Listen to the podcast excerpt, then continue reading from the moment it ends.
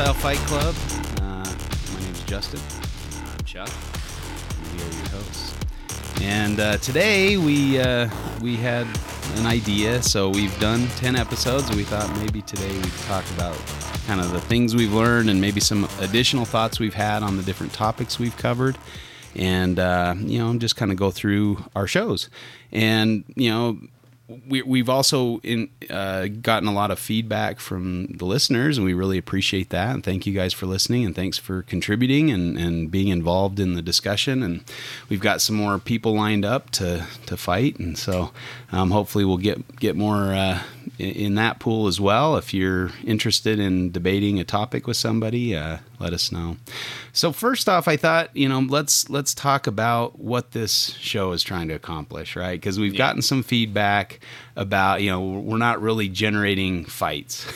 so you know, do we change the name to what? What was your suggestion? Uh, mild disagreement club. Yeah, I, don't I, I, think that's a less appealing name. But yeah, uh, so I guess the purpose of this is not necessarily to get people uh, up in arms and fighting and yelling and screaming matches. Those usually are not very productive. What we want to do is cover two sides of an issue, mm-hmm. and so you know that's tricky in some ways, like the you know the UV debate or the UV discussion that we had between uh, Ryan McVeigh and and um, Zach Loafman. Zach Loafman. Why yeah. is my brain not working? That's anyway, right. yeah. so like I'm we we want to off some flights, so mine's not either. we want to have them debate or discuss both sides of the issue because yeah obviously it's probably a good idea to use uv with a lot of reptiles that we keep but you know, there's mm-hmm. there's arguments against it, and there's technology. So so we'll get into that when we talk about that that one. And um, but but I, I, I mean, I think the yeah yeah. Go ahead. Go ahead. I'm sorry. Go ahead. No. You know, no. Yeah, the purpose of this is not necessarily to have people on that are diametrically opposed to yell at each other and you know actually fight. It's to discuss a topic to pre- present both sides of an issue um, because nothing's simple. Nothing's just black and white. You do this, you don't do this, right? There's a lot of gray areas, especially with reptiles. And we're ever increasing our knowledge. We're developing new products. And sometimes, you know, those products may not be the best products, right? You know, yeah. just because it's innovative or new doesn't mean it's always great. I'm sure at the time, uh, hot rocks were probably heralded as the next big thing, you know, in, in herpetoculture. And now we look back at them pretty, pretty uh, aghast. But also, you know, maybe there's a purpose for them, and maybe mm-hmm. a different method of making a hot rock wouldn't be a bad idea. So, you know, there's lots of lots of things to consider. It's never just a yes, hot rocks are bad. you yeah. know, there there might be a, a way that we could use that. And, and I'm I've heard of people using those things. You know, they'll run run heat cable through. I mean, that's heat cable is basically a same thing. You just you just right? yeah, hot rock's just a heat cable with a giant heat sink on it. exactly. So. And and I think in an appropriate environment, hot rock might not be the worst worst thing in yeah. the world to use. Yeah. You know, as, as, long as you're uh, covering some other bases. So yeah. we're we're generating discussion. Um, yep. But the reptile discussion generator podcast was not as catchy a name, and so yeah. we went with reptile fight club. Well, and I mean, come on, man, you remember back in in the old MP days where I mean, guys used to get into it, and there were guys yeah. who legitimately hated each other at that time, Mm-hmm. And you know, as as interesting as that is to you know, kind of like, holy crap, it's going off today. These guys are, oh man, it's just straight name. Like you know, there's a yeah. drama around it, right? And I get that people like that drama, um, sure. and I get that that sparks an interest. But at the same time, like you know, if we went on there and just did that, you know, promoted a name calling, mudslinging, dragging people down, one, no one would want to come on this show because it would be risky for them if they ran a, a, reptile business or had a, or were trying to make a name or had a name for themselves. Um, so, you know, you have to be able to employ some tact and professionalism when you're,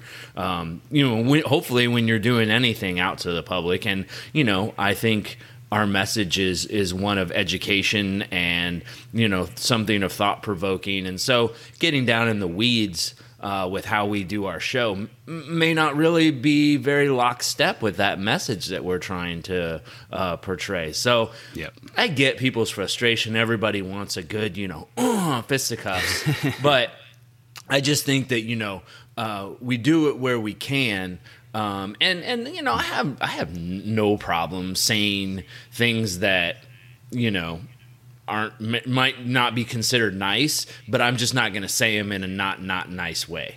Sure. Right. Yep. You have Yeah. to listen listen subtly for the thing the points that are made here and take away your own conclusions. We're helping people draw their own conclusions based on uh, back and forth conversation here. And if it doesn't sound right, somebody says something that doesn't sound right or whatever, and maybe we touch on that, but we don't like jump on top of them for that. Well, there's a reason why we didn't, but it's not because we don't recognize that maybe they're full of shit or whatever. Yeah. Yep. So um, I guess I, I do remember those days when people would be throwing, you know, yelling and screaming and calling names, and it just wasn't productive. You know, No. nothing came of that. Nobody changes their mind or, or considers the other side because it's it's a cult of personality more so than a than a discussion and, and Yeah. sharing of ideas and, and Well, and that's that's what it felt like. It felt Yeah. like a power struggle, right? Yep, you kind of sided with the guy that you thought had a better argument, or that Yeah. was that had nicer animals that you wanted, and so Yeah. you aligned with their Yeah. idea. I don't know. You know, there's lots of reasons for people jumping on board, and you know, um, there was some discussion of that in one of the um, episodes. I, I think it was the NPR. Uh, I think Eric brought it up where you know people want beef. You know, people Mm-hmm. like that and, and like the drama but I, I think that's kind of a lowest common denominator. I, I don't want to have this show be about beefs and be about you know like personal uh, vendettas against other other uh, individuals. So you know we want to keep this professional. We want to keep it uh, educational. We want to keep that. Well, up. and So, I mean, hey, man, hopefully, hopefully, if you do have a beef with somebody, like a beef, and you want to come work it out here, cool, cool. Sure, come on, yeah. come on over, come on in. But I'm not gonna sit here and try to push it over the edge to make it, Yeah. you know, some something crazier. I'd like to bring some, you know, some some resolution out of it. So, Mm-hmm. you know, if if all we're doing is, you know, just inciting people to name call and yell and whatever, I mean in the end, I don't I don't see I don't see where that takes us, and and I, I feel like we need to have a way forward um, in the in the industry, in the podcast, whatever. Um, so you know, I just maybe that was the young me that liked that drama, and and and I still you know I enjoy a good argument, and I I yeah. I want to make sure that uh, you know it, it, it does. It drives me crazy when people say some bullshit, and it's like, man, nobody calls them out for that. Like nobody like stops and is like, really? Can can you Uh-huh. can you substantiate that claim you're making there all day? Yeah. No. Yeah. Okay. Cool. Thanks, man.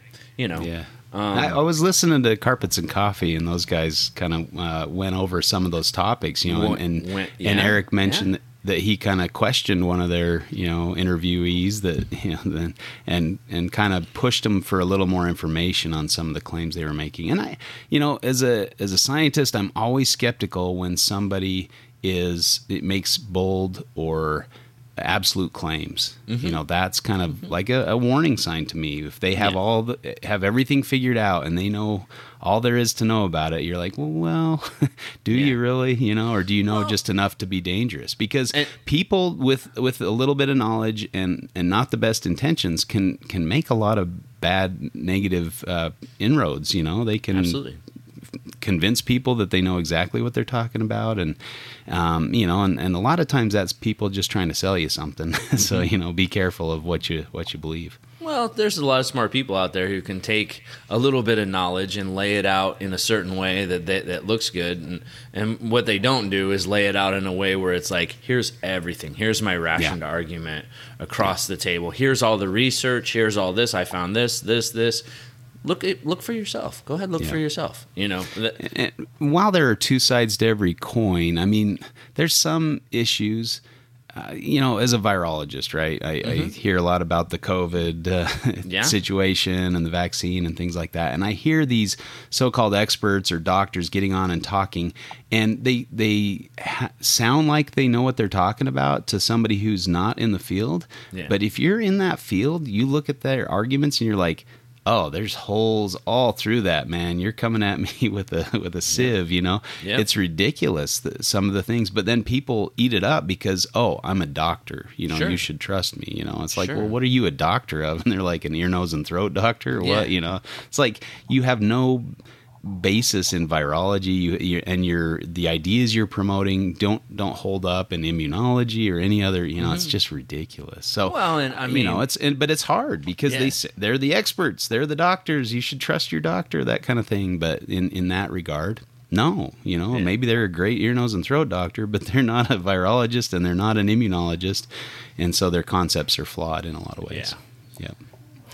and it's and it's especially scary when they're trying to um, promote something that you know keeps people from being vaccinated because right now i mean that's the best thing we got is there risk to vaccination Sure. Is there risk to getting in a car? Of course, but we do the things we need to do. There's a lot of diseases that we are not aware of or even care about anymore because they've been eliminated through vaccination. Now, some of those are making inroads back because people aren't getting vaccinated. Mm-hmm. And I guess we shouldn't get me started on the whole you know vaccine thing because well, I mean, am a firm believer that vaccination is the way forward to, to get rid of some of these uh, deals. And you know maybe you're a, a, a Darwinist who believes that yeah, let's just let these things run their course and bump off a few people, and that's fine. But you know, I, I don't have I mean attitude about it. So like, you know, let's protect statistically. statistically infection. speaking, if you don't believe in vaccines, it seems like right now that's working itself out. You know? yeah, I mean? right. Um, yeah. I, yeah, I, mean, to some extent. You know, I mean, ninety nine percent of the people who are dying are, have not been vaccinated. Yeah. Anyway, this is not the yeah. vaccine show. This is not. No, this know, is not virology fight club. Let's uh, move on with some reptile topics. Is, but um, you know, just just a, an, uh, a kind of an an example of people buying into things based on a, an expert, you know, a so-called mm-hmm. ex- expert um, who is giving completely wrong information. You know, how do we know truth from fiction? And it takes a little bit of background work. And I think, mm-hmm. you know, people and people like to hold people to their previous views, right? Like, mm-hmm. you know, Absolutely. if you believe something back in the early 2000s and and you kind of learn more and changed your attitude about it or or you know, you changed your position, people are going to call you a flip-flopper or whatever, but that's how that's how this goes, right? We yeah. don't we don't have to be held to the belief that first popped into our head. We well, can continue and, to learn and grow and develop. But I will say this that, that that there are those people who espouse certain views um, that I know from back in the day, and they've changed some of those opinions, but mm-hmm. they never go back and are like, yeah. I, I might have wrong. not been right about yeah, that, yeah. or you know, exactly. it was just kind of like they just kind of gloss over it, and that's kind of sure. like, it, it, it, hey, I will never hold anything against you as long as you own it. As long as you're yeah, like, yeah, I thought that back in the day.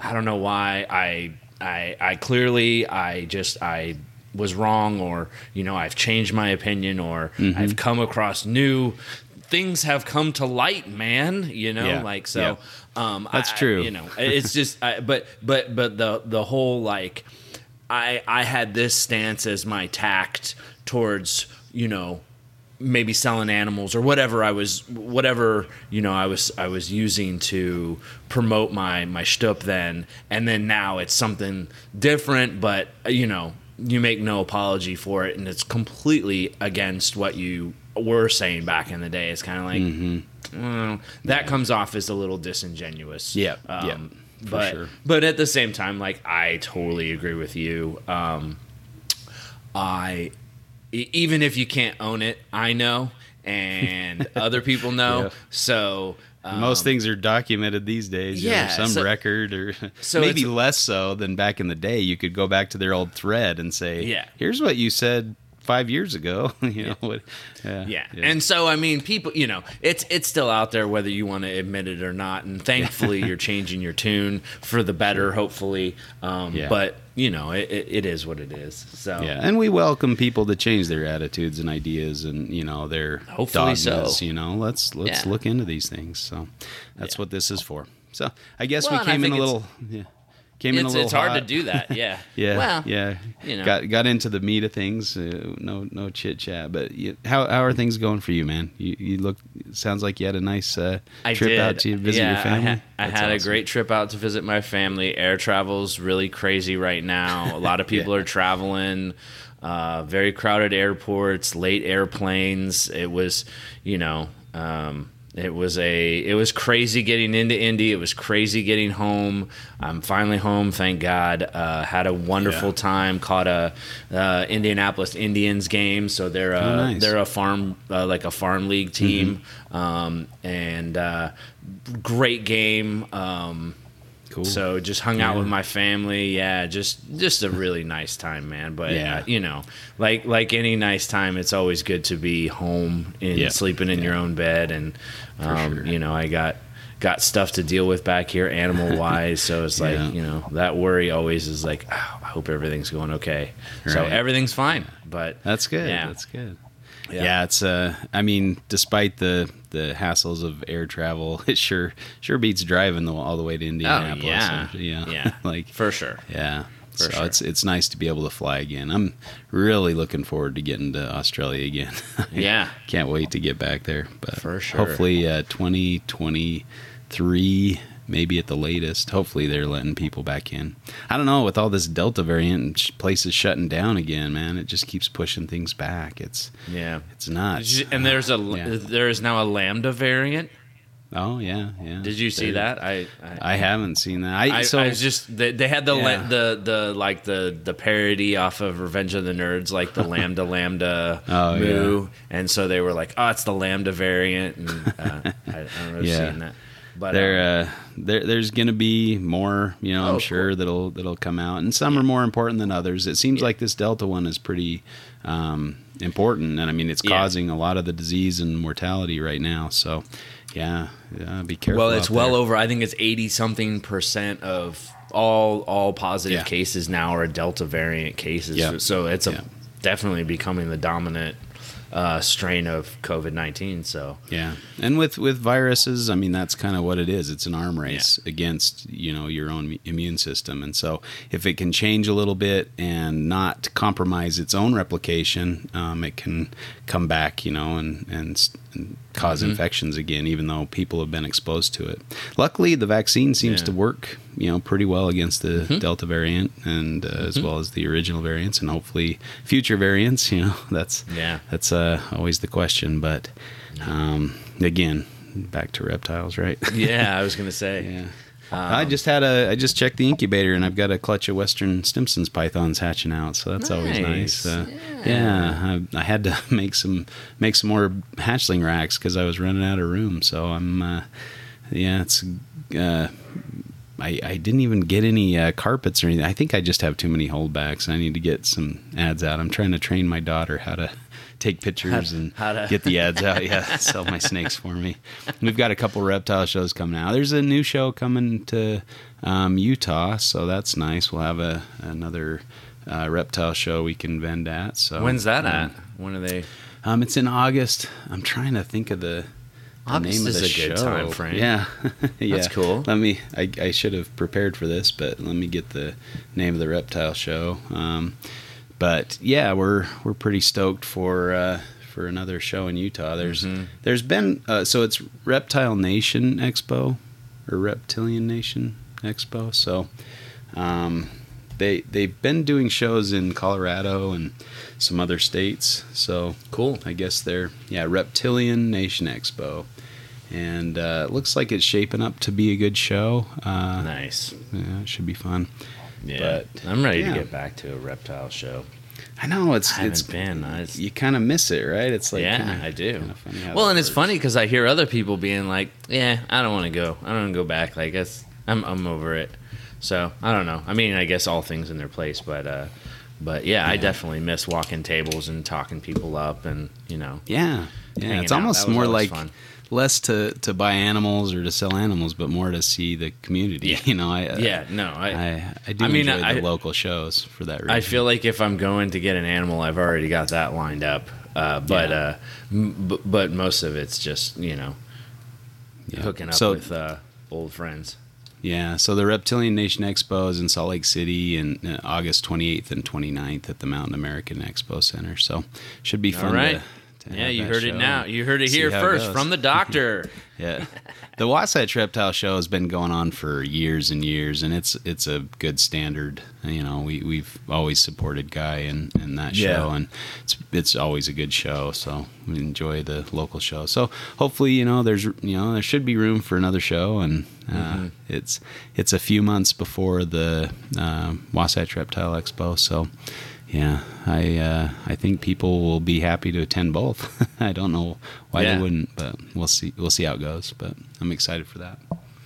Um, yeah. You got anything else? Uh, uh, got my, my buddy Brody. I, I sent my ball pythons to him on breeding loan, and and uh, Nice. he produced a bunch of them. So I get to go pick some up, some babies up today. So I'll have some ball pythons uh, or royal pythons, if you will, and uh, should be uh, fun to have some some baby ball pythons again. I you know I I I really did enjoy. Um, keeping you know the different morphs and producing a bunch of different color variants and stuff that is kind of a fun thing you know hatching out the eggs and seeing all these crazy you know color patterns and Yeah. stuff so I, know, I get it, man. I I, do miss it I a little still, bit yeah, I still. I mean, I ball pythons was one of those snakes I kind of started out with, and I've I've had, and I, I got I don't anymore when I slimmed down, Yeah. but uh, but I still like. I mean, I, I don't know, man. I just I I get that people, you know, it's not the most interesting, it's not the most cutting edge, you know. Uh, if you're not in the the front of the ball python game, you're not in the game, like whatever. Yeah. I, I just, I just, I just enjoy them, and I, I do. I love how those babies, you know, a lot of those morphs come out of the egg just looking slamming, dude. Yeah, Um, yeah. So and and they're fun. They're fun. I- you know, screw screw anybody with a negative opinion about it. It's- Yeah, if it's not for you, or you know, like use it. Like you're like, hey, I got, I want to focus other places. Yeah. I, I, I can find a, a home for these and work something out. Like, cool, man, good, yes, awesome. Yeah. You know, but but like just that whole like, you know, uh, ball pythons are the the you know the ruin of this community. Like, nah, whatever, dude. Yeah. Okay. Maybe we have to have a topic on that, you know, Yeah. ball pythons, the ruin of the reptile industry. we'll have a future episode, but I, I mean, obviously they're very popular and, Yeah. and there's a lot of fun stuff and people, you know, some breeders made a lot of money off of ball pythons and For sure. you know, that, and you know, you got your pluses and minuses there, but you know, I, I enjoyed them for what they were, but yeah, I had other projects I wanted to focus on. I wanted to get those, uh, Western Stimson pythons kind of established and, and out, you know, to as many people as possible. And we've done very well with those. And so, Mm-hmm. and you know, I'm, I was just running out of room and running out of time and I wasn't really doing much with them. So I had some, you know, pretty fun, um, morphs and, some some I, I think I even had maybe a world's first. It's I, I as far as I could tell, I don't think anybody else had proven that. Not that that's a, a big accomplishment these days with so many combinations you can make, Yeah. but Yeah. um, so you know it was it was what a super pastel sugar Mojave or something like that, and it was a pretty nice looking animal. You know, it was pretty fun. So, um, and and Brody's you know he's he's a great guy. He he he's got some a cool collection, pretty diverse collection, and uh, he's you know had some room and decided to to take those on on a breeding loan, and he did did very well with them. Got most of them to to produce, even some that I've had for a long time that never produced for me. He he got a clutch out of them. So you know, more power to you, Brody. Thanks for for for making that work. Teamwork of making the you know- dream work, dude. yeah, right. A lot of times breeding loans don't don't work out so well. So you know, Yeah. Brody No, Brody's don't. a That- he's the real deal. So, yep, Yep. it's it's fun. We've been vending some shows together out here too. So he, yeah, it's really fun to to vend with him, and he's he's a good guy. Uh, does good work with the animals. So Cool. um, yeah. So anyway, yeah, we we uh, things are going well here. Waiting for some Amy eggs to hatch, and that's about le- all that's left in the incubator right now. Um, just trying to get all these babies feeding, and like I said last time, we got some. You know the pygmies and some of the pygmies this year started eating fr right off the right off the bat, so that's exciting, and I get more and more feeding. Now the downside is during this time of year, and especially this hot hot year, uh, the mice kind of slow down in their production. Yeah. I still haven't figured out how to do very well during the summer with the mice. I need to get some heavy duty fans in that in Mm-hmm. the mouse shed or something. Try to move some air so they they keep being productive during the time when I need them to be productive. But, yeah, it's almost you almost have to either put them in a cr- climate controlled environment, Yeah. uh, Yeah. or you know you you just kind of live with that that Yeah. lull in uh, lull in food production. Yeah, for Um, sure. Luckily, the wild mice have slowed down in their production. Right. Haven't seen any uh, wild mice for a while, t- and that's uh, what a frustration that's been. You know, trying Yeah. to figure that out. But it's nice they finally have kicked off, or I poisoned them enough to not see them anymore. But yeah. So yeah, things are going well. Just gotta sell some animals. So if you're looking for some nice Antaresia, hit me up. You know. Um, all right, man. Well, anything going on you uh, we need to discuss, or we're ready no, to dive I, into I this? mean, I, I think I think I think we should dive into it. Yeah. Um, I've got that Simpsons uh, song. They, they did a, a clip show in uh, one of their episodes, and at the end of the end of the uh, episode, it was they kept singing "Sorry for the clip show," you know. So I, I, I uh, um, we wanted to keep the ball rolling, keep it, you know, keep the episodes Yeah. coming out, and and I thought this was a reasonable thing because there's a lot of things that you know we missed and and Mm-hmm. probably thought about afterwards. So, well, let's uh, go through them. Should we just Sure. hit them one by one? And yeah, all right, we started off with uh, professional versus hobbyist breeders. I think I was on the side of professional breeders, and you were kind of on the hobbyist side. And, yeah. I'm Um, I'm still on the hobbyist side. yeah, me too. Actually, yeah. well, and I am a hobbyist. You know, I kind of Yeah. forewent, uh, be, you know, going down that route and becoming a professional breeder because I, you know, some of the things that I saw that were now. Now, can you make it work and can you have a great business? Of course you can, and I think there's a lot of people sure. that have that have proven that. But you know, there's not a huge amount of room, and it is a lot of work, and it does take.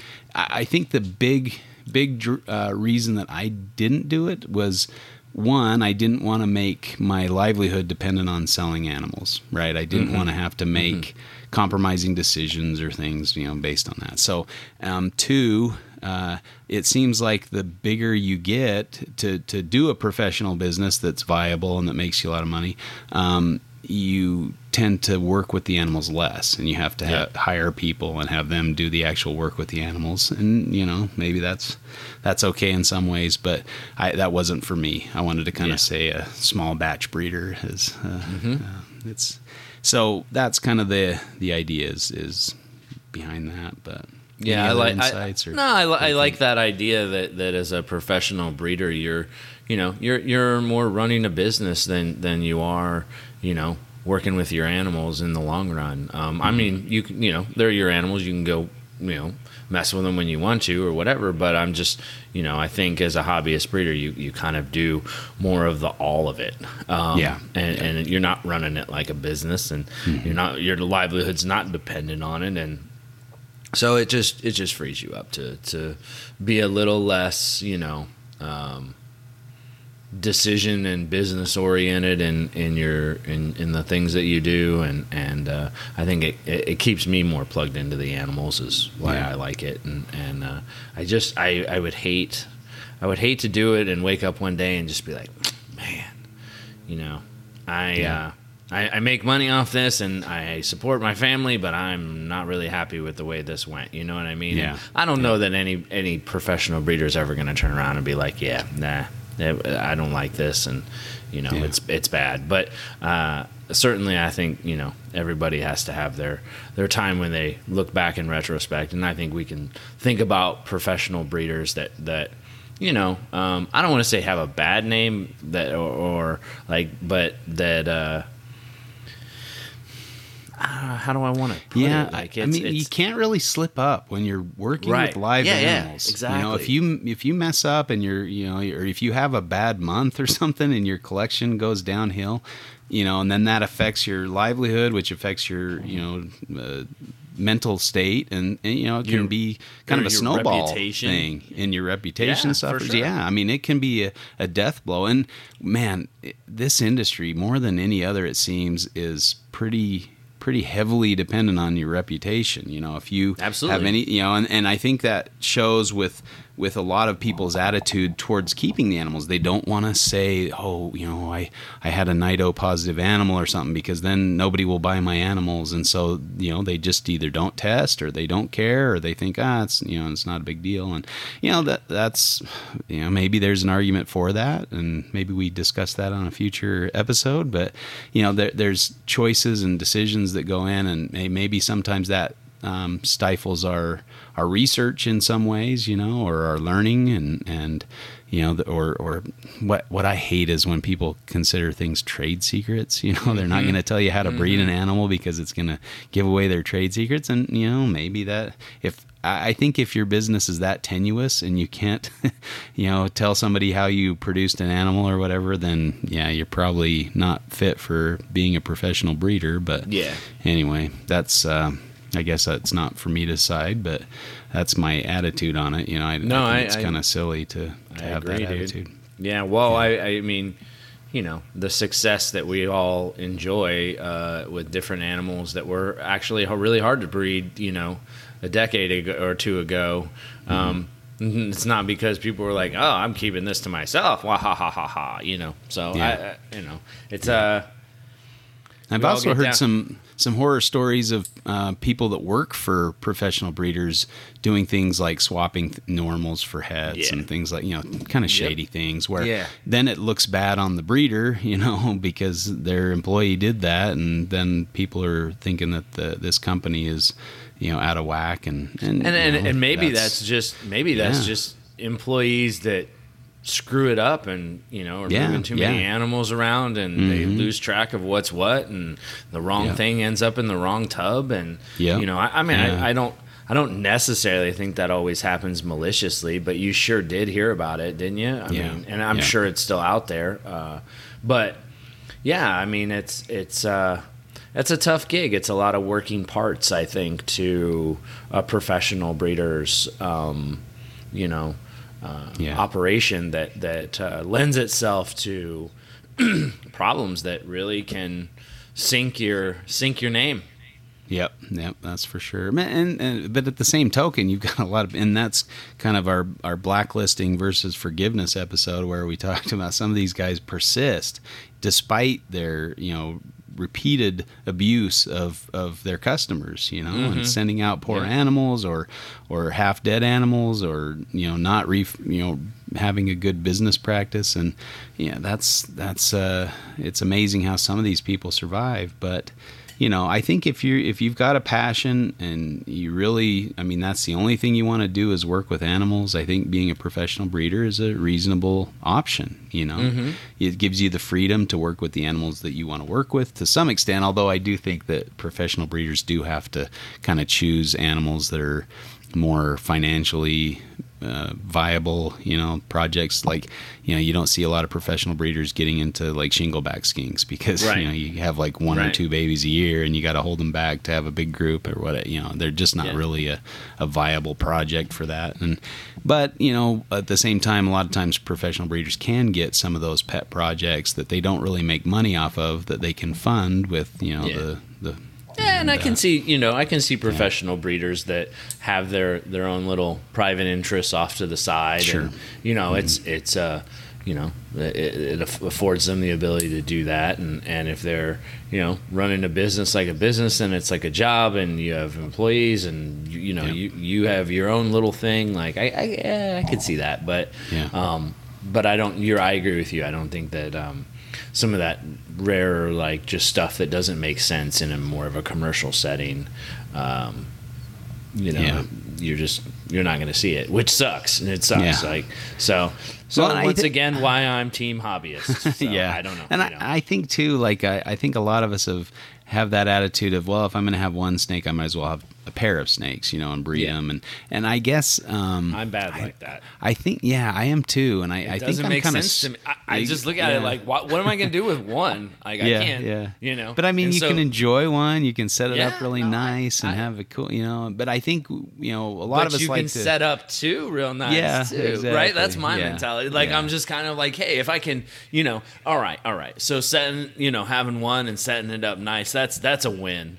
But Mm-hmm. but if I had a pair and I set them up really nice, that's a win-win. So Yeah, you know, yeah. two wins are better than one win. That's just how my that's just how I look at it. You it's know what I true. mean? I mean, yeah, I, I can't deny that happens in my brain as well. You know, it's Yeah. like I've got one. What am I going to do with that? You know, but I think if you're and and I think a lot of lot of uh, breeders and I, I think it's still the case today you know they're they're pushing you know oh you want you want to be a professional breeder. You want to keep a bunch of animals. You want to have all these projects and you want to you know make a lot of money. And and that's kind of it's almost like I I almost see it like a uh, an Amway or you know one of those multi-level marketing things where it's Yeah. like really you know do we and and it's kind of funny because you are when you sell animals as pairs you're kind of funding your or or starting up your your competitor's business you know you're um and especially uh, it's Are it's you very- talking about the morph market fine pyramid scheme? It's a yeah. Or is that what you're talking about? It's a fine line to walk, isn't it? Like you know, with,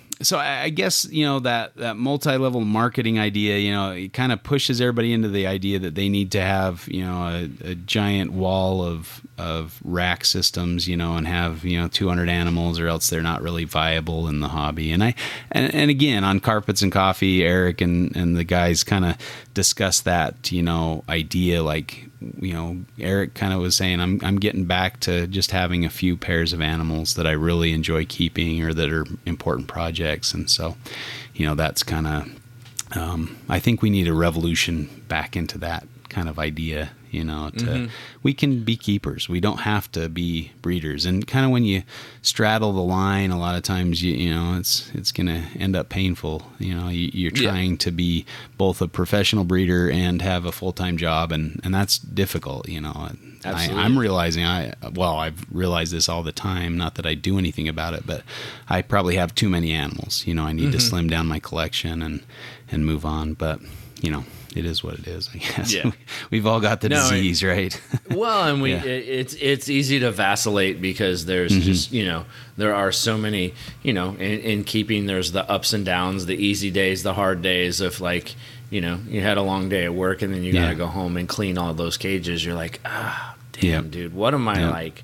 This is Why too am I doing much. Like. I. Mm-hmm. why am I doing this to myself? But then at the same time, you know, you you have a great success, and you're like, ah, damn, that's why I do it. You Yeah. know, so there's I mean, too I think, many cool reptiles that's Yeah, the problem man they're uh, just so cool. And uh, so I mean, you know, I, I don't think either. I don't think either sentiment is wrong. Um, I, I certainly can can live in the duality of my situation. Um, so I. Yeah, you know. it's a balance, and you got to find that sure. balance. You know, even if you're a Well, professional that- breeder, you can't just like that's on- I continue to expand and expand and expand. You know, you, there's some growing pains, and Absolutely. you well, and. I think to everybody's point, like you, as you grew and you learned, you realized that, and and and as Eric grew and Eric learned, Eric realized that. It's it's just you you know you have to kind of figure that out for yourself. Where's your line? Where's your level? What are you doing? What's your you know? I mean, the, the, it's you know it's your journey too, dude. Yep. So Yep. you know, I mean, Yeah, and I mean, we always, you know, I, I guess that was kind of my first when my when I started breeding animals. I was like, okay, I produced some animals and I sold them and I made some money and you know that kind of thing. And then you're like, oh, well, now if I had a hundred animals, maybe I could make a hundred times that much, you know. And, and it rarely, Right. rarely works that way. You know, you no, really it does, yeah, it doesn't really. it- just expanding the number of animals you have does not necessarily linearly expand the amount of money you're making from those animals. So I, I think that's kind of a dangerous thing, you know, Mm-hmm. especially when you're starting. You know, you have that excitement and everything's cool, and everybody, you know, ha- talks a good game about their projects that they're passionate about.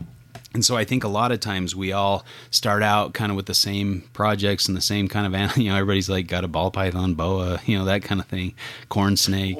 and I But because that's what everybody's excited about and that's what everybody breeds. But you know, yeah, I remember when I kind of first met you, and and when we were kind of, you know, becoming friends. Like like you, I, I you had this, and I, I kind of had that. Like, oh man, if I had a bunch of snakes, like I could breed mm-hmm. a bunch of stuff, and that would be good.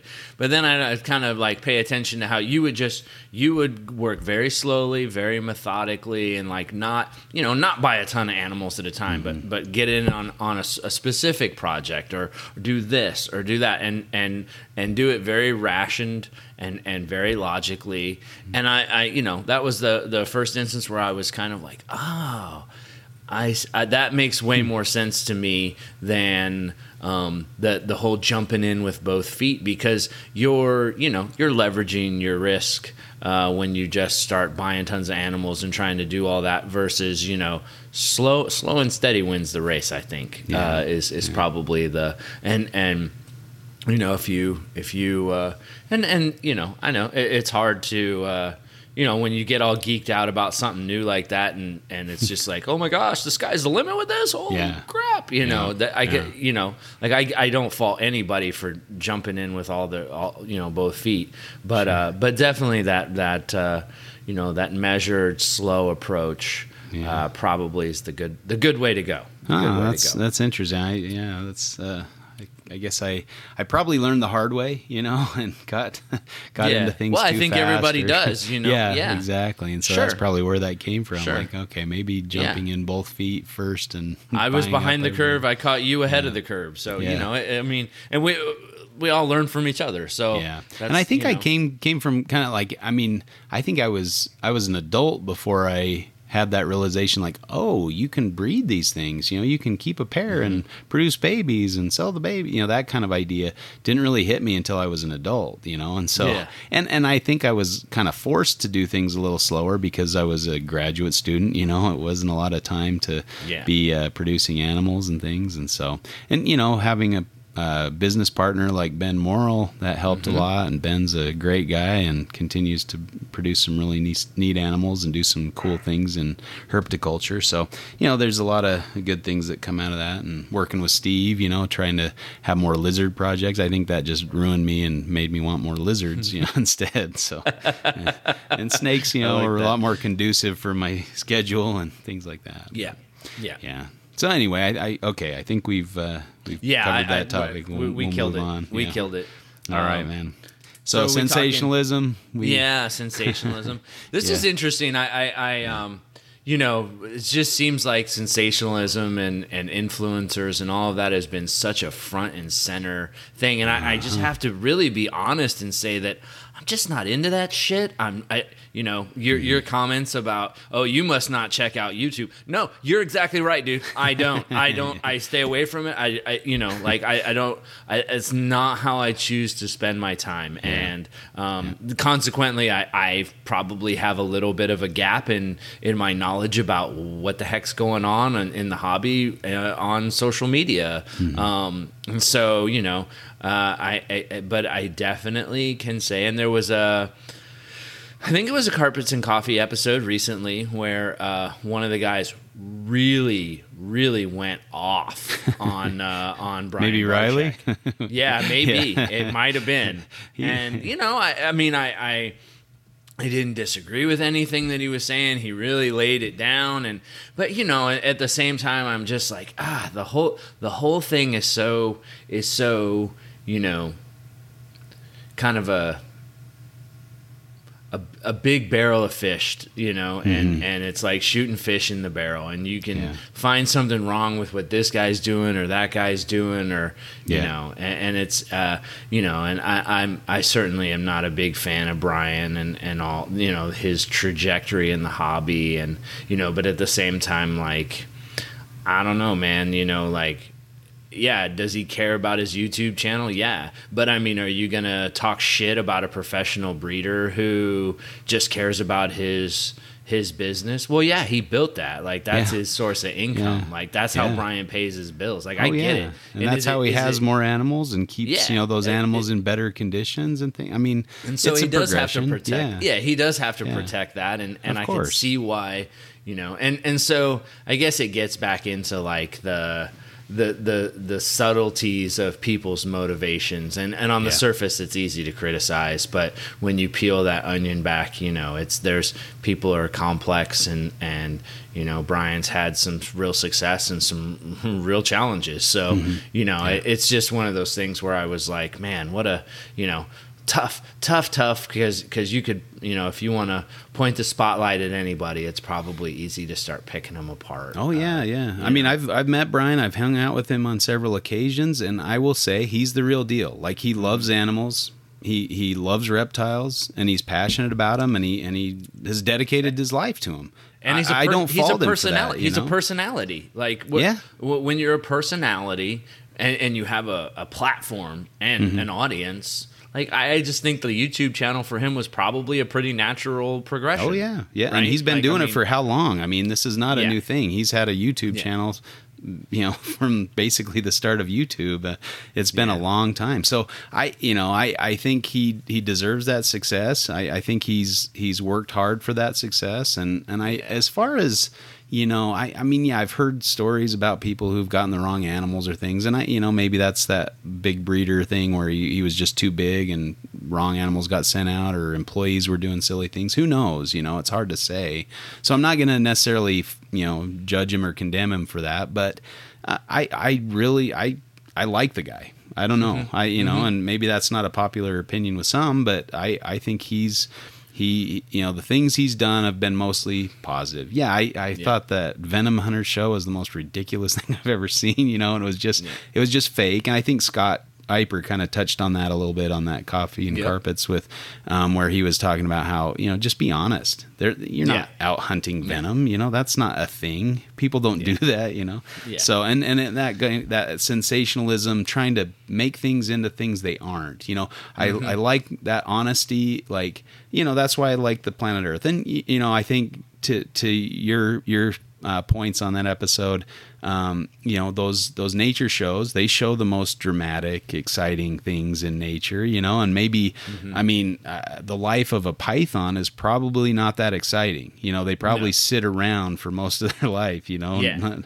you know we catch them out uh, crossing a road or something or, or traveling through the bush that's probably a very low activity uh, you know low percentage activity that they perform is Mm-hmm. being out open in the open moving around you know maybe looking for a mate or a food or something like that so um you know, Well, and I- so, I so we do that point- sensationalize a little bit the, the most exciting events in nature, and and then everybody maybe thinks, oh, that's what nature is is exciting, and they go out and they're like, well, I don't really see anything, you know, I don't see these Yeah. amazing natural events, and so I think that's to me that's part of it too. You have to get out and have get struck out, not find Mm-hmm. anything, and have to like sit back and, and just enjoy the the rocks or the Mm-hmm. you know the and find find the beauty all around you without having to hype it up and get get you excited. I Yeah. I mean I, I think we've seen a, a dramatic increase in the number of people outdoors. I mean I'm in Utah. We've got national parks here, and man, the national parks are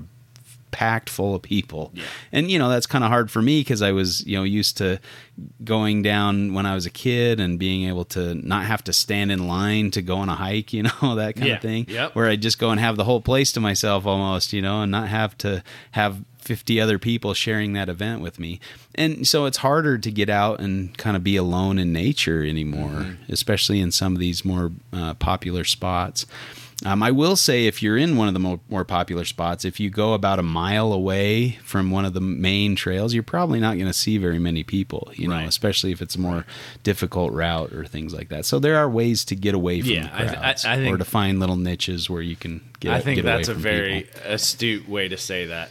But you know, sensationalism. I think it, we're we're kind of trapped into it. And you know, the YouTubers they have to go with the the way YouTube works, and YouTube works off Mm-hmm. Yeah. of the the sensationalism. It works off of those you know whatever what's it called the the titles that are misleading that are that annoy the heck out of me the what's that called again i'm i'm not thinking straight but anyway the The, uh, um, the the catchers, the oh god, the attention grabbers. What what's that called Yes, when they do that? uh, You can, maybe you I don't know. It's the bait and switch, but yeah, uh, yeah, the, you know. the clickbait, clickbait. That's clickbait. what- oh yeah. Oh wow, I, I should have came with that. dude. Yeah, my bad. My bad. I did not support I, you hate well the in that moment. clickbait, but they they, they have to use that because that's Yeah. what the algorithm calls for, you know, Yeah. and and that's why people click on these things. I guess I don't know, maybe you know those sheeple out there clicking on stupid things make make it so, but that's the way it is. Well, and I mean, you know, I, I think the the uh, everybody has this this moral idea of what the reptile hobby should be and how it should be re- represented, and you know the way people should work forward. And are there better ways that we should do things? And yes, but we just don't we don't get to make the you know the Yeah. best thing you can do is be involved and be a positive be, be a positive contributor in the way that you contribute but you're never gonna you know control the way other people can, can contribute in a free and open society you know what i mean so Yeah. it is what it is Yep, yep, that's for sure. all right Huh? How about high priced reptiles? Any Still additional fan, thoughts dude. on that? Still yeah. a fan. You still, a like the high price. huh? Yeah, I mean, Ugh, it, again, it goes back. It goes back to our uh, Zach and and Ryan uh, UV topic about how you know Ryan was basically saying that.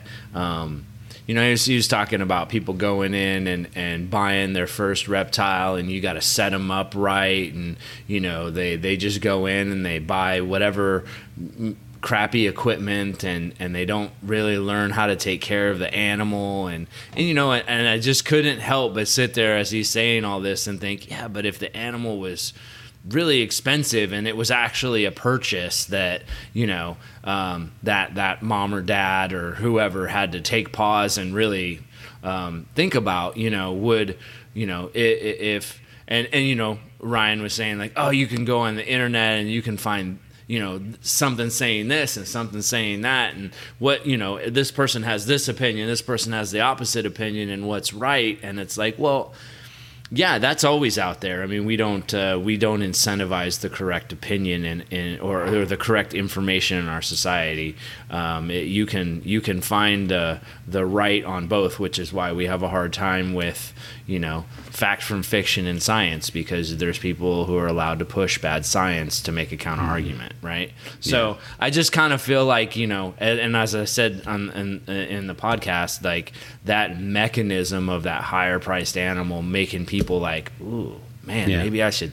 Like I got to think about this, and and you know it's it's easy when you don't pay shit for something, and you can buy just cheap equipment, and you just slap it together, and if it doesn't work out, it doesn't work out. But if if Yeah. it was if it was really an investment, then you wouldn't just settle for well this guy says this this guy says that. Mm, maybe that sounds right. Like you would actually go through and figure it out for yourself. So I, like i said you know i think that that that whole idea of sifting through the opinion and stuff happens because you're invested whether you know and, and maybe in a new a new keeper uh, they're not um, as emotionally invested or they're not you know that's not like their thing yet uh, they haven't really latched onto it but maybe if they're financially invested and it's that idea that you know maybe the money helps drive the good decision Sure. Yeah. And and frankly, I don't think any animal should be, you know, inexpensive to purchase. Yes. You know, I- I- I you look at like the poor goldfish or betta fish or whatever. You know, just because they're, I mean, betta fish are some of the most beautiful fish out there. You know, but Yeah. then they're kept in squalid conditions because they're cheap and people don't care if they live or die. You know, and I think when you equate an animal's existence to its price tag.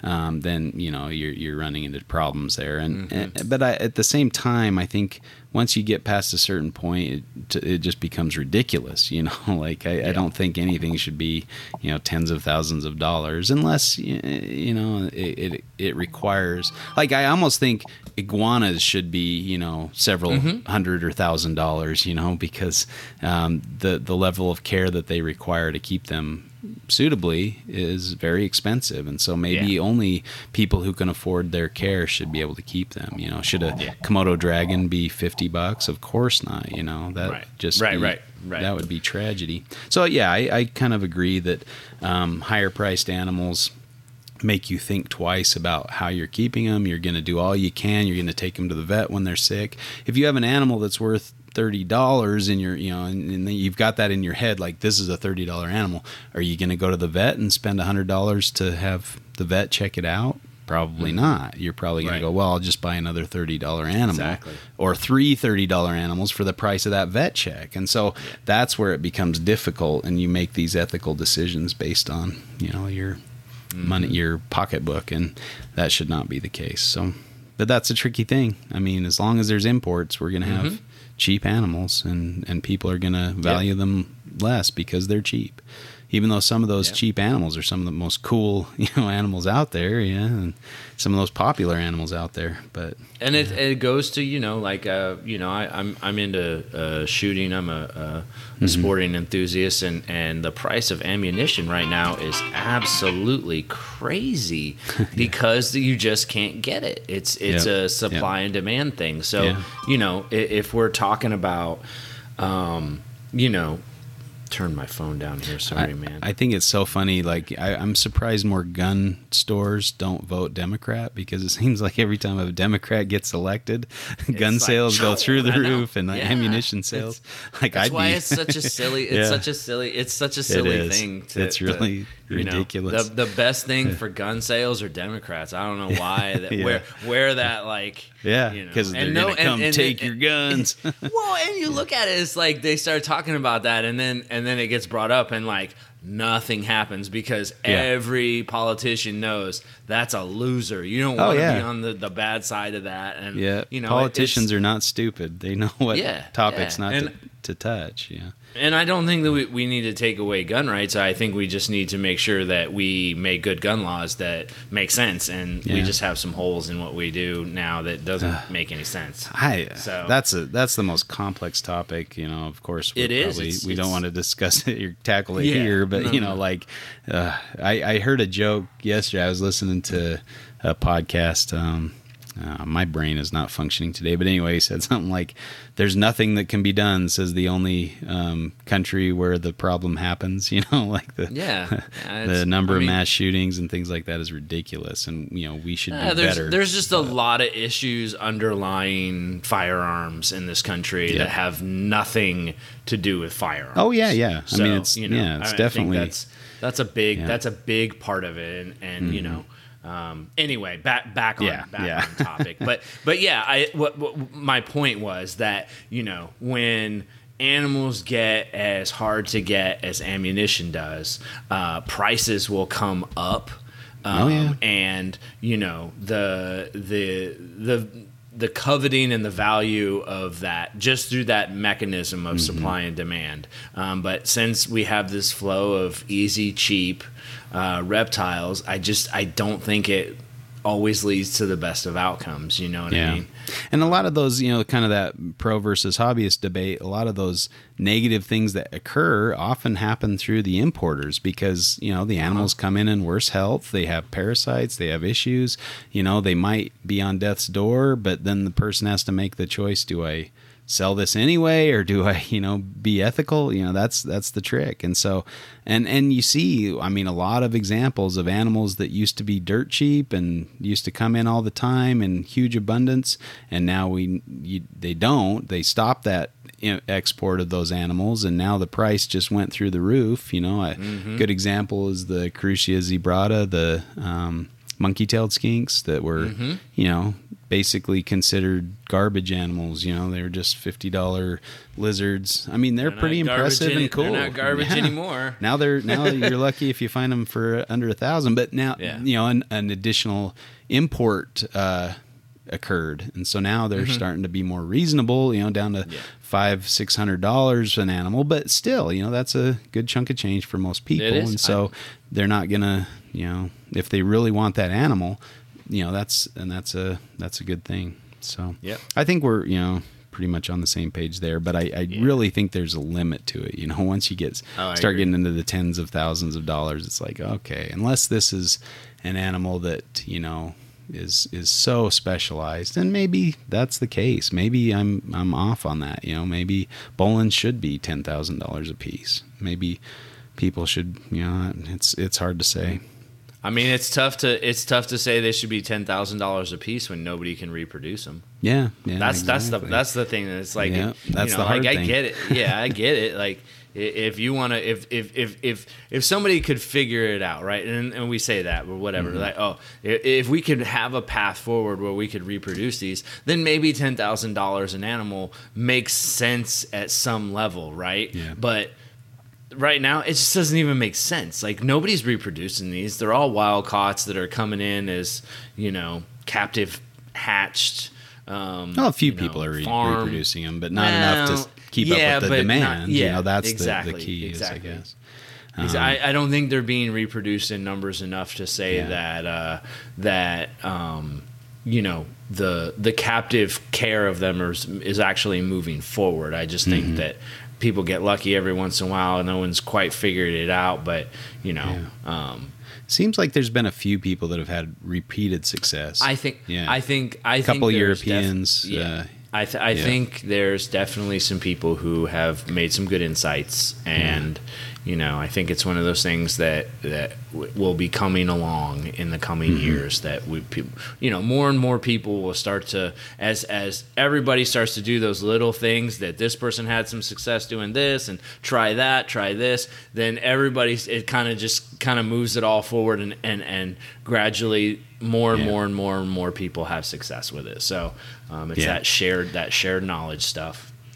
Yeah, and I, So, I definitely uh, could see like on? having that having that high bar, having that high bar pr- probably only keeps people in there that probably should be investing that much money in Mm-hmm. animals, you know. And so, but I guess I just I, I wonder how many people are, are out there that have a lot of you know expendable income and are really good at breeding animals. You know, that's kind Yeah. of you just reduce your pool. So I guess people that do have success might be the ones to you know yeah maybe they sell a few Boelens for ten thousand dollars each, but maybe they place some Boelens out on breeding loan or whatever with people who are capable, you know that just need a chance to work with them and can do fantastic with them. You know, you know. I think that would be a really smart move, but you know, but that's not a- tricky. you know, to Yeah, tell somebody what to do with their animals is Yeah, not yeah. not our place, of course. Yeah. Okay, yeah, we can move on. moving on, moving on. Um, hybrids and integrades from morphs. We talked about uh, the pros and cons of you know having integrades and and hybrids. This was an interesting in one, and I, I still feel really strongly about everything that I said about that. And, and interestingly, I, I, th- Yeah. this was brought up on, I don't remember if it was brought up on Carpets and Coffee or NPR, but Eric was just like, yeah, you know, Chuck was kind of talking about this, and, and this is kind of what he said. And I guess, I guess I was really kind of surprised that. Um, it, it it sounded like the idea that, that just valuing the animal for the value of, of, of the animal got dismissed very quickly.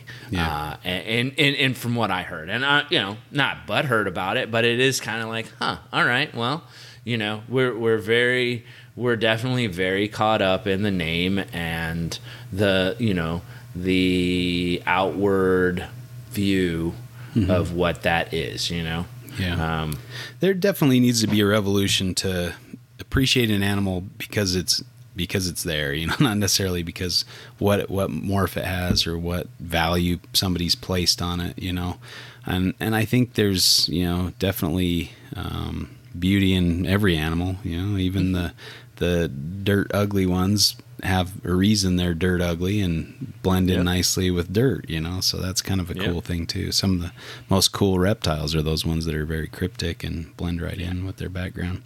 Um, yeah, uh, that's a that's a tricky one. I, I don't think that's going to stop, and people are going to No. chase the morphs, and morphs are you know still Yeah. one of the first questions people ask. What morph is that? You know, and so Yeah. and nobody wants to look at you know something.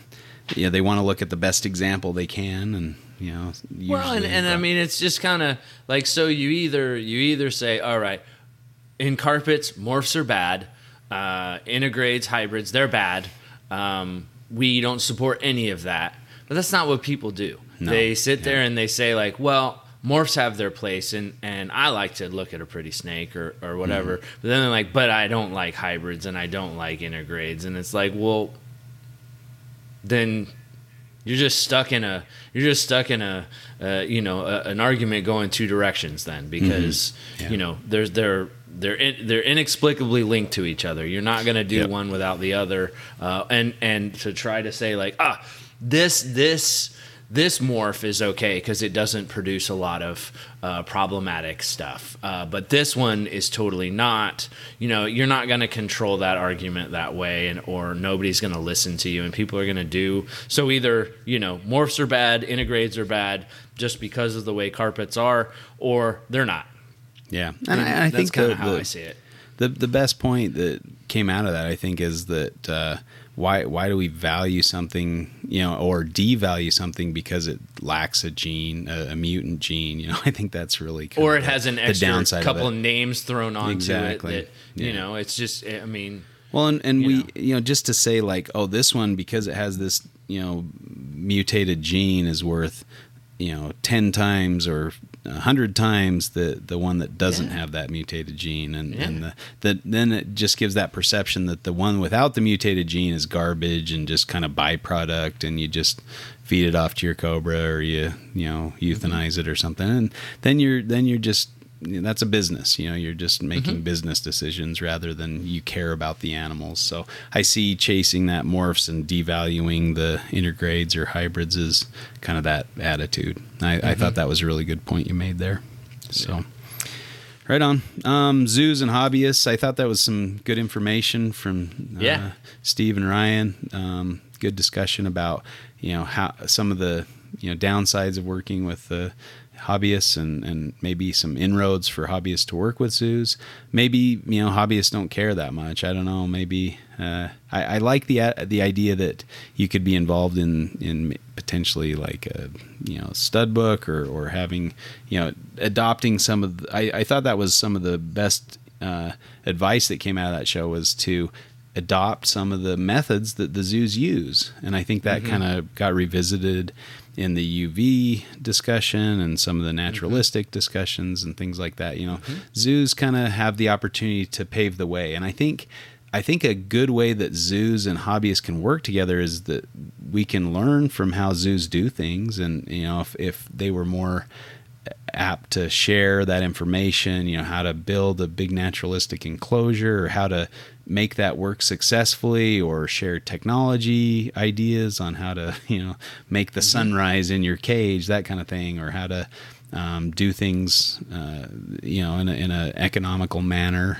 because, you know, that's what zoos become good at, I think. Well, there Um, there are a lot of smart keepers out there Yeah. working for zoos, and they're they're networked. I mean, you can obviously see that Steve and, and Ryan were, were kind of networked. They knew each other. They they Mm-hmm. you know obviously when they do uh, you know inspections uh, for other keepers and stuff, they'll go do it for each other. So you know, I, I just think there's that that that that great network that you know you got to find a way to plug those couple of things into to the private hobby and and uh, and, and you know figure out ways we can benefit each other. yeah. that was that was my biggest takeaway was to to try to adopt some of the things that zoos are doing. And you know i'm trying to do that with my collection get bigger caging for the animals make them more um, you know naturalistic or or you know those kind of things. I, I like that idea. I like the idea of going into my reptile room and having part of australia or whatever in, in my reptile room you know.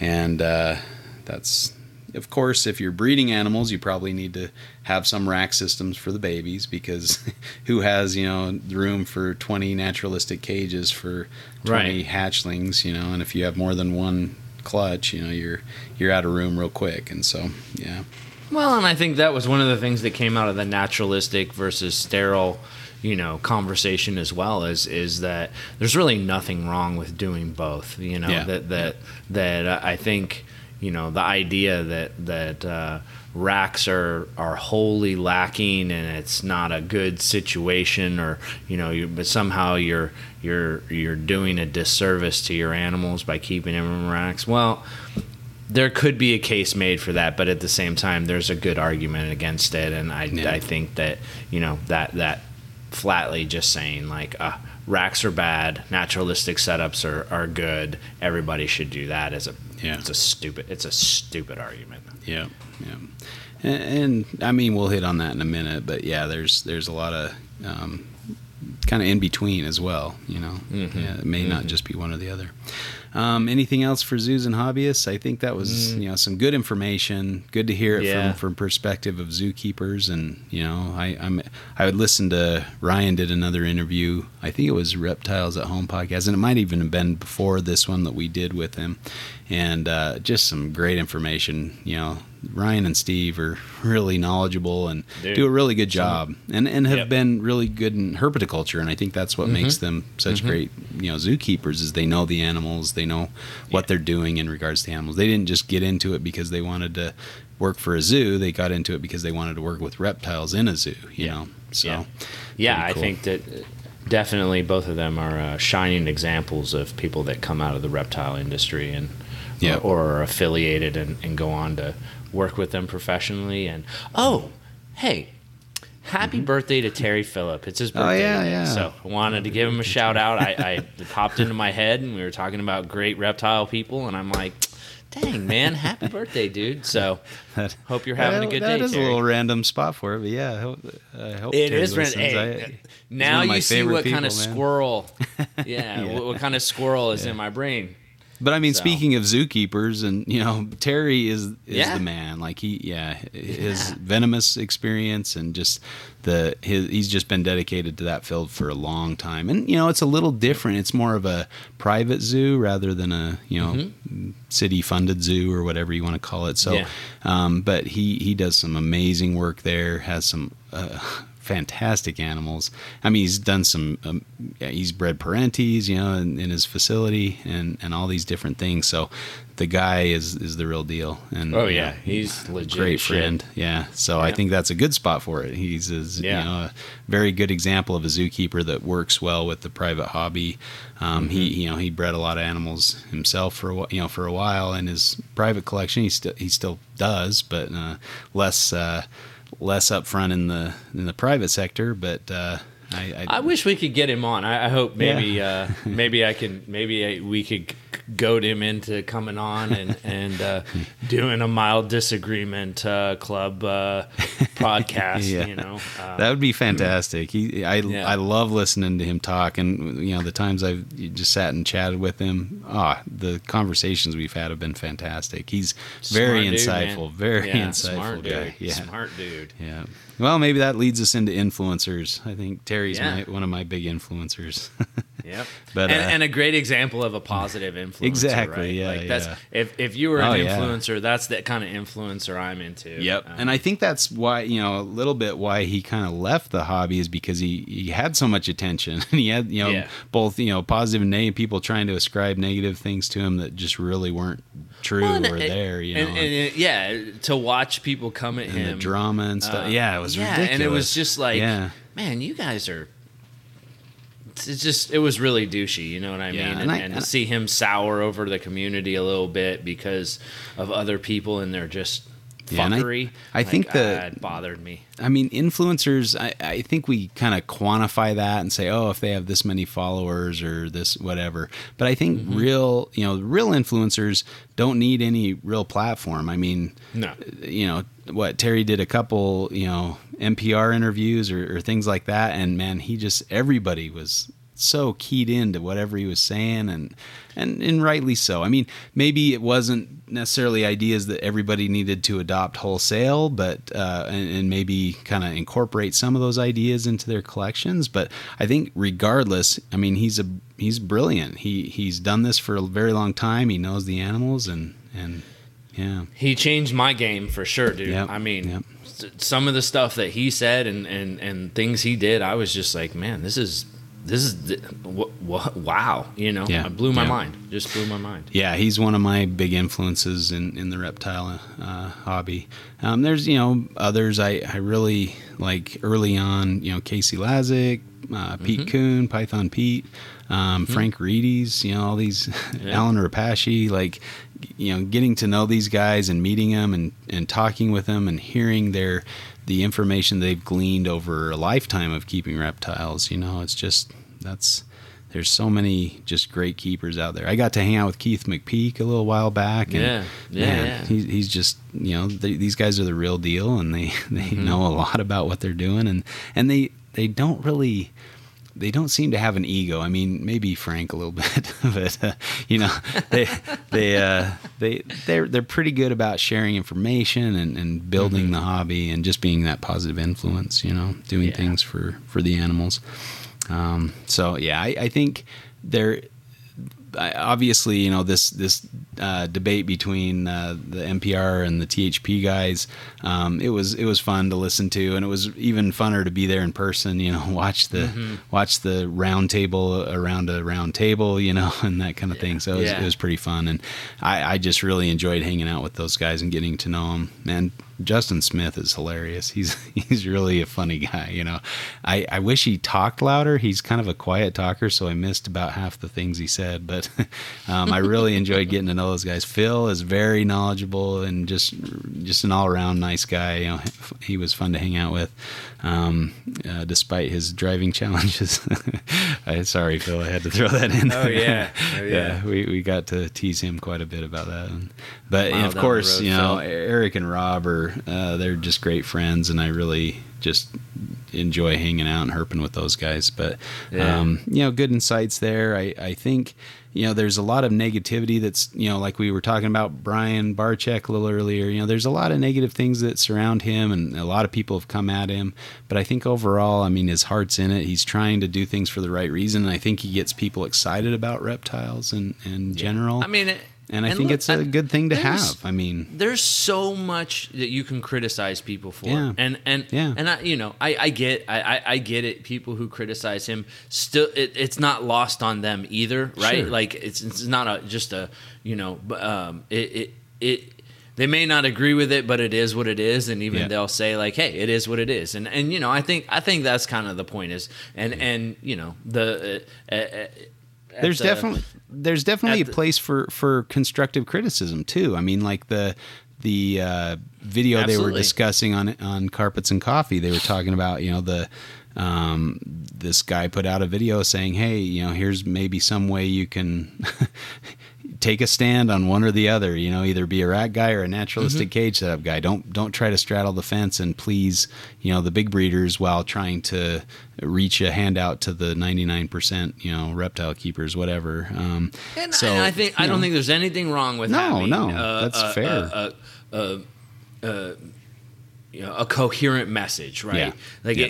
if if you're if you're gonna put things out there, have a, a fucking coherent message, like Yeah. so it doesn't just look like you'll say whatever and you really don't. I mean, you're, you know, I, I agree. I, I definitely agree with that. But Well, and, and again, we talked about you know holding people to their their the things they did when they first Yeah, started out. right, You know, nobody wants to be held to that, and we all Right. develop and gain new insights and change things. And so, you know, I think uh, for for what it's worth, there are some good influencers out there. Of course, there's others that are doing very stupid things that could bring down legislation and things on Uh, us. who but, was the yeah. who was the who was the kid who whose Cobra got out? Yeah, And, right. uh, And oh man, and now now, they've- now they've got so p- going back to that show where I said, and I don't remember what. The, oh, that was uh, that was the pros and cons of regulation. I think I said that. Mm-hmm. Uh, that basically I didn't think that um, you know events like that move the needle very much, and I think that's clearly uh, uh, you know th- th- I think this guy was on YouTube too, is like he had you know like he was he was out there with it, and um, Yeah. you know clear, clearly it moved the needle. So Yeah. I, I, I, I retract my previous statement. Thank you very much, buddy. Um, yeah, you know, right. sucks. Thank you. sucks. Yeah, yeah, and I mean, I, we we've got to know those things are going to happen. There's going to be Yeah. people out there irresponsible. I mean, what is crime? It's just people doing things irresponsibly and not you know Sure. according to social Absolutely. norms. And so Absolutely. you know, uh, he he probably thought he had the right to do whatever he wanted to do with his animals, but clearly what he whatever he was doing ended up poorly. You know, and now the rest of us may suffer because of that. At Mm-hmm. least people local to him. So yeah, uh, influencers have to be very careful with what they do, and you know, I, Yep. I don't know. That's that's a I that's a tough place to be in. I think, but I think we can all be influencers in some way. You know, be a positive influence. Really um, help pe- promote responsible keeping. Help promote uh, people. You know, making good choices in in the things they're doing and considering the different. Uh, uh, facets of herpetoculture. Um, Absolutely. it's about all we can do, right? Mm-hmm. Any other thoughts on that? No, no. Moving on. Okay. Um, we touched on this a little bit: naturalistic versus sterile setups. I, I mean, obviously, Yeah. there's there's in betweens, and I think just because you keep in a rack doesn't mean you have to have everything, you know, completely just sterile. You know, paper towels and a water bowl, and that's Yeah. it. You know, you can incorporate perches and hides and different things into a rack system, and, and you can, you know, a lot of things are more uh, better kept in in a rack system in some ways. You know, like I, I gave the Gila monster example where Yeah. they tried keeping a, in the zoo in a very naturalistic setup, and they just didn't produce, Do didn't do yeah. anything. Yeah, didn't Yeah. do, didn't behave naturally because they weren't being kept nec- necessarily naturalistic. I think Mm-hmm. a lot of times we have the idea that if it's got rocks and plants and and you know isopods, then it's naturalistic. But Mm-hmm. yeah, you need to understand the animals. Um, natural history. You need to understand what they do in the wild so you can replicate those important features. Like Terry said, you know, just because he keeps prairie rattlesnakes and it snows in their you know natural habitat, he's Right, not he's shoveling throwing snow into snow into their enclosure. know. absolutely. Yeah. Absolutely. So well, and I, and I think you know you you see like um, I don't remember who this person was, but they were they were like an ecologist, and they were basically talking about how you know humans are changing the landscape so much that what what is a natural landscape anymore is Mm-hmm. is changing to the point where like large raptors are actually making their homes uh, on skyscrapers in, Yeah. in cities and things like that. And so this idea of what uh, uh, a natural environment versus an accept, an acceptable environment for animals, you know, wh- whether you're talking about a naturalistic cage or a or a tub, or whether you're talking about a nest in a tree versus a nest on a skyscraper. Clearly, those things aren't the same, but at the same time, here you see animals doing their natural behaviors in artificial, not normal environments and carrying on with their life. So I think it kind of goes to the idea that um, all animals have this plasticity in their life where, yes, it may not be a naturalistic environment, but they can still adapt to that environment and succeed as long as they're given the, the resources that they need to do so.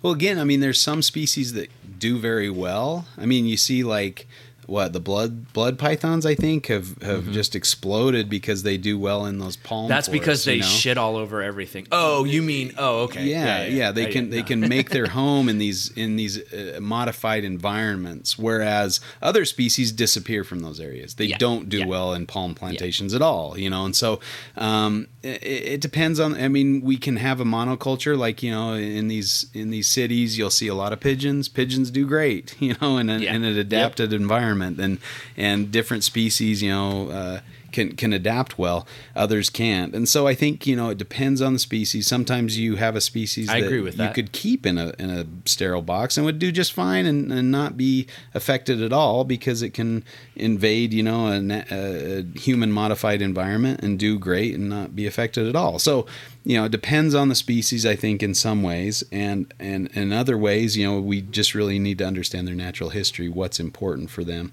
Um, for Egernia, you know like this uh, spiny tail skinks, you need like rocks and cracks or trees or whatever they, they like to hide in those cracks so if you're meeting those needs they're probably going to feel secure and happy regardless as if you know the rocks are fake or the rocks are if it's wood or whatever you know Yeah. you, you're Yep. using a reed stack or something you know there's different uh, things so I, I think and you know we go to a lot of times when we're out herping we go to junkyards and flip over tin or flip over boards and and you find reptiles under there you Yep. know uh, Yep. it's a lot easier than flipping rocks you know rocks can be uh, backbreaking laborious laborious work but you know so a lot of things to consider there, but um, I, I don't think there's you know a definite yes you have to use this or that every time, and, and there's some middle ground, and you can make Yeah. a rack setup in some cases better than a than a naturalistic setup. In, in And I think it's just species. a situationally, it's a situationally based thing. Sure. Right. Yep. Yeah. So I, you know, good things to think about. You know, don't don't be hassling people because they don't keep animals the way you think they should. Right. I mean, unless they're grossly neglecting the animal's well being. Then of course say something. I mean, you know, a lot of people think, oh, a naturalistic cage. I I'm going to put a light bulb on top of the cage because that replicates the sun. I'm going to have a screen top because that represent you know they can have some airflow. And then you know I'll just stick them in there on some dirt, you know, and put some isopods in. Well, you just made a beef jerky machine for some species. You know, if you're keeping a ball python in there, they're going to have shedding issues. They're going to dry out. They're going to be dehydrated all the time. You're going to kill them. But for other species, you know, that's probably exactly what they need, and they're just fine with that. And maybe throwing a UV light in there as well, and you're good to go. But um, so, you know, I think our ideas of uh, how we design and how we build enclosures needs to be based on the natural history of the animal, or else you're just kind of spinning your wheels. I think, or making it for you. I think there are Yeah. a lot, like a lot. I would think uh, this applies to zoos as well. A lot of zoo enclosures are not necessarily for the animals because most most reptiles displayed in a truly naturalistic environment, you won't see them.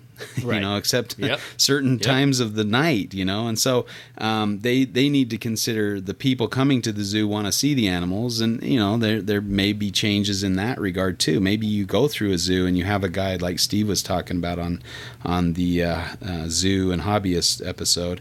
Um, where you might just be guided through the zoo, and the zookeeper points out, "Oh, you can see a you know the portion of the animal there or something." Yep. And it's funny too when I go to the zoo and you know I might find an animal and people walk by and miss it completely and they just move on to the next cage. So as long as there's enough cages and there's mm-hmm. some animals mm-hmm. out, you know, I don't think that's the biggest deal. But I like to kind of search for them No. myself, you know, and try to see if I can mm-hmm. see them displaying nat- natural behaviors. But that's tricky, you know, with snakes that spend a lot of time in a in a hole, you know, not moving for months at a time sometimes. Yeah. Yeah, that can be tricky. Okay. Well, and that's why not everything makes it out for display, right? Yep, exactly. Not animal. Not all animals make good display animals. You know? Yep. Yep. Um, some animals are happy to be underground. You know, ninety percent of their life and never see the outside world. Okay, um, reptile regulations. I think we Yeah, hit a little I bit mean, on that earlier. We did hit a little bit on it. I um, mean, I think I think that, that that's kind of made my point. Is uh, Mm-hmm. you know, uh, regulation is one of those things that's probably coming to us, uh, whether we like it or not. And Yeah. uh, you know, again not doing, support. not doing stupid shit. And, Yeah, and support US supporting and, and being active and and Yeah. uh, you know making sure that the the the you know that the the type of legislation that we see is the type of legislation that we want. Um, yeah, But if we're making bad decisions and we're doing dumb stuff and we're not following, you know, not making an effort to follow the rules and act recklessly, like that's just not going to work out good for us. End Yeah. of story. yeah, It's not. for sure. So we got to be careful with the way we're keeping and make sure we don't get you know as, bring as less uh, heat down on us from opposing groups as possible. But Oh yeah. that's Oh, impossible. I mean, that's impossible. There's always going to be some regulations that come out because some politician gets a wild hair or hears a story about a giant python in a drug dealer's, you know, Mm-hmm. Yep. living room or something, and they're gonna course, they're gonna yeah. do it regardless. So that that you know, we need to support uh, groups like USARC to to defend our our Mm-hmm. rights and and uh, things to keeping reptiles. Now, you know, some of those rights maybe shouldn't be as as uh, as what non-negotiable as we think they might be. You know, Sure. Uh, and and I think a lot of places are like my home state of Utah. We're, we're they're making really logical and um, good changes to the reptile regulations in Utah, and it's been really encouraging to see. I'm I'm curious to talk to some of those um, wildlife officials and see how that's working out. You know, and see if that's improving the state of things. But I think it's a great great thing. Um, all right, blacklisting versus forgiveness.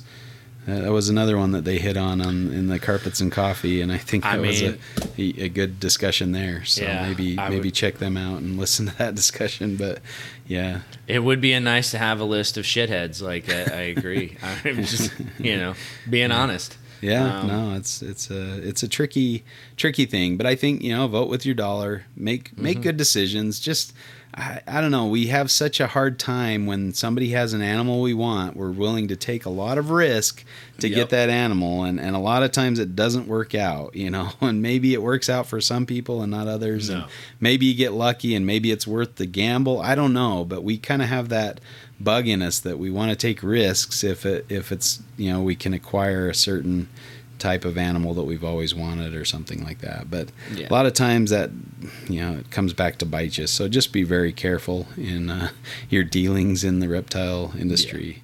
For some reason, there I seems mean- to be quite a few kind of shysters out there that try to, you know, sell you a good. Uh, A bill of goods. a bill of goods that's Yeah. not, not worth your money. So, Yeah, Just no, be careful. for sure, Yeah. for sure. All right. yeah, I don't know what else to say about that. I guess, No, and, I- and, you I know, mean- I guess we we shouldn't hold, like we were saying earlier, we shouldn't hold somebody to ideals they had, you know, 20 years ago necessarily, or, Mhm. um, but you know, we try to let people move forward and Mhm. you know redeem themselves, I guess, by showing that they're they're not going to do shady stuff anymore. Um, Oh, the UV debate. That was a that was a good discussion, and I think uh, a lot of good topics were brought up. You got something else to bring up in that regard? No, I just uh, it was an interesting debate. I I, I think um, you know just being a plant guy and uh, working a lot with plant lighting and and just some of the you know I was kind of i- i- heavily into plants when when uh, LEDs kind of first started coming out, and I just um, you know, um, ha- ha- have seen a lot of issues around LEDs and and most most of the time, and you know, it's interesting. I, it's interesting what Ryan's doing.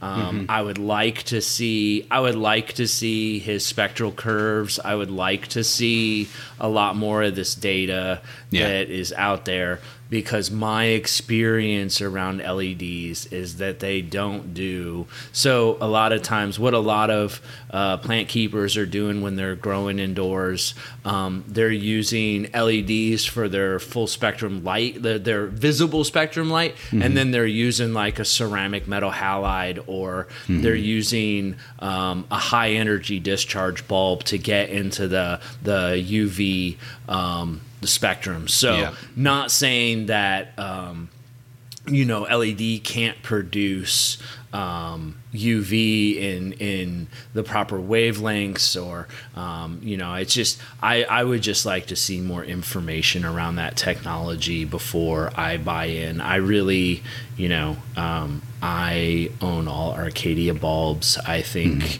mixed gas tubes, plasma tubes are kind of a nice way to go. Um, and, and they they do Arcadia does a really good job of putting a lot of information about their products on their page. So I hope Ryan kind of follows suit with that and really starts to push the you know put push the data out to people so that they can see for themselves. And um, you know that there's there's definitely some some questions in my mind. And I I really like a lot of what he said and, and where he wants to go. And and you know I like his thinking around the um, where he wants to push products and and the uh, the industry. Um, I just you know I'm a show me kind of guy. Yeah, and it sounds like he he understands the challenges with uh, LED UVs, and, Yeah. and I think he's thought about those things. And so, you know, I, I'm encouraged by that discussion that you know he's not just trying to peddle his wares and you know Yeah. get get Yep. money and, and move on to the next town. You know, so he, I Sure. think I think uh, I'm I'm looking forward to that as well. And where he bought a, view, a UV spect, Spectrometer, yeah. spectrometer, he's Spectro he's for- considering. for- for- he's considering those things and he understands the, the importance of that Mm-hmm. and it sounds like they're planning on putting lots of information on their website which is helpful you know different studies and things so i look forward to seeing that and hope Yeah, and you know yeah. Wish him the best of luck in that regard because it's nice to push that envelope forward you know? And i listened to another uh, uh, episode. It's the reptiles um, in home podcast is that what it's called oh yeah Rep- reptiles, reptiles at home at, at home yeah, yeah I think so. Yeah, Reptiles at Home podcast, and it's really insightful and a lot of good information on that podcast. I'd recommend uh, listening to that. And he's had some, you know, really good discussions on UV, and I've been going back and listening to those. And one was kind of the the dangers or the the shortcomings of UV LEDs by one of the Arcadia folks. And so, you know, that was a really interesting topic, and I learned a lot from that. But there was another. Um, discussion on there was some uh, a keeper i believe he was a zookeeper as well but he was looking at moving forward um, like a uh, design where you know as the day progressed you know it was like the sun was coming up in your reptile room. So like different uv lights would come on in different Mm-hmm. spots of the cage and you know over time it was really and cool. I think that's yeah that's a fantastic idea. Yeah, I, I yeah. think that's a And he- fantastic idea. he was cro- controlling everything with a computer system and stuff like that and so I, I really think you know we need to move things forward and try to advance you know what we're doing in in the reptile hobby i think if we can um, keep, continue to push the envelope and, and develop new technologies. And, and I like the idea of, you know, Ryan moving forward with a, a new LED bulb and hopefully he can overcome the, the challenge, the, the challenges and use new technology to move that forward. I think that's, you know, what, what needs to happen. And as soon as we say, oh, you know, it's good mm-hmm. enough as it is, that's when we stop progressing. And that's when we kind of fall Sure. behind and and and the animals are the ones that are going to lose out so we need to oh the Well, the, and, and I- the, the I guy think- that, that go ahead. talked about his uh, development of advanced lighting systems was Sam Parrott, um, Okay. another uh, British guy, I believe. Um, but really cool insights into you know UV lighting and lighting for reptiles in general. So good Mm-hmm. Yeah. stuff, good information. Yeah, I think I think well, you know, I, I think it's a good like, you know, like Ryan was saying, it's a good time for reptiles, and we're actually starting to see technologies that that uh, you know are, are being targeted towards reptiles. I think that you know, anytime there's you know, a lot of our lighting technology comes from plants, right? And then Yeah. that, then you know, as as somebody who creates a technology says, well, how do we grow this market? What, what are our Mm-hmm. other applications? What are our off-label applications for this? Just like pharmaceuticals, right? Yeah. And and that's where some of this stuff comes, and and it takes those individuals to take that technology and say, you know. This does good for plants, but it, it's it's not really set up for us. We need to do this. We need to do you know, and and goes in and does that work that that that really specific like like and, again I bring it up Arcadia where they've really gone through and and done different percentages of UV bulbs and and done a lot of the informational work for people to show them you know what bulb to buy how to use it what animals will it work for um, Yeah. and I think that's you know that's one of those things where you gotta lay that groundwork because you know like we were talking um, you can really fuck an animal up if you just give somebody a uv bulb and tell them to stick it in their cage and run Yeah. it all day long you know Yep, i mean yep. that, that, zach made that point very clear i Yeah, think yep. um, so so it's definitely not a you know and and I heard guys you know after Ryan uh, did some other interviews who were like, "Yep, UV's the shit. Like I'm gonna use UV on everything, and it's it's a it, it's li- listen. I'm not saying that you not using UV it, it- that UV is not necessary or you shouldn't use it on everything, but it's all in how you Yeah, uh, how application. in, in Yep. application, right? Yep. So and and I think you know I think that message got through. I think that is loud and clear. But I, I think um, Mm-hmm. you know again it's it's a it's the education piece that we need to make sure happens there. And and it Yep. sounded like Ryan and Zach were both very much on that page. So Yeah. hopefully you know that that that. Uh, that we continue to push the education piece of technology Mm-hmm. because you know a bunch of idiots using technology is never good. yeah, exactly. Well, and, and you know, I've I've kind of gone to some different, um, you know, had some different ideas on how to improve my um, UV exposure for some of my animals, especially the diurnal lizards. You know, and, but Yeah. I but I have noticed like a lot of my Egernia, they're not out basking all day. You know, they're they're out for maybe a short amount of time in the morning. So I'm I'm setting up uh, video cameras so I can kind of track and record when they're out basking and how long they're out, and so then maybe I can set up the UV lights to come on for a certain amount of time, give them some exposure, and then you know if if they don't like basking with the UV, they can come out at a different time and get you know the, the just Yeah. the normal Yeah, heat yeah. lamp or whatever, and so you know they have that choice and they can escape it if they need to. So you know that's I guess that's the challenge is with the technologies we have, we have to find ways to you know give Yeah. the animals the choice or the exposure. You don't want to just have a big UV light over the top of your cage, turn it on for eight hours a day, and, and say, okay, I'm good. I'm using UV. You know, that's not nobody. The, yeah, and nobody's way. nobody's nobody's set up surf, set Yeah. it and forget it. You know what I mean? You, you need to be checking in on your, you know, on your timers and on your, you know, on your animals and and your Yeah. bulbs and track track when you put your bulbs in. Yeah, Tra- track right. when you pull your bulbs out because I don't Record it. care what you're talking about. There is degradation in all bulbs, Mm-hmm. and you know. It, you know, is it is is efficiency is efficiency and longevity uh, uh, an engineering factor in these in these bulb creations? A hundred percent. But you know, um, at, a certain level, you just got to pay to play, and so um, you know, changing your bulb every year or two years or whatever it may be necessary. Uh, It may just be unavoidable because technology is only so good. We cannot create things that last forever. Um, Yeah, and and then I'm I'm gonna invest in a, a UVometer, the or the what are they called? The the um, I asked I asked Zach. I said, well, you know, what should I what should I be using to monitor? And he said, I you know sugge- suggested investing in uh, in one of the um, UV meters. Um, that you can get on Amazon, you know, for a couple hundred bucks or whatever, and and I think you know I'm I'm that's that's the direction I'm moving in, you know, so I can monitor the output and and kind of Yep. figure out which which kind of oh I, I got a bunch of advice from Ryan uh, as well, um, and uh, um, Ryan Dumas. or- Dumas, yeah, yep. Yeah. So yeah, he he was very helpful and spent quite a bit of time kind of telling me what bulbs they use and how they use them and their applications and that kind of thing. So yeah, very very helpful. Um, so yeah, talk to as many people as you can if you're if you're looking at moving into different areas or, or you know utilizing UV and getting different insights and input. Don't just listen to one podcast and go, okay, now I know everything. I'm just going to move Yeah. forward with it. You know, we need Yeah. to.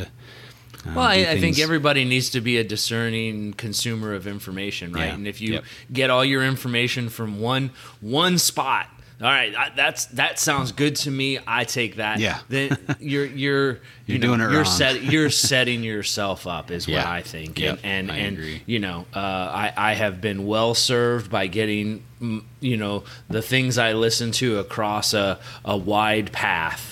Uh, of of people and and informational uh, sources. So Yeah. I think that's probably the the best the best way is to you know cast a wide net.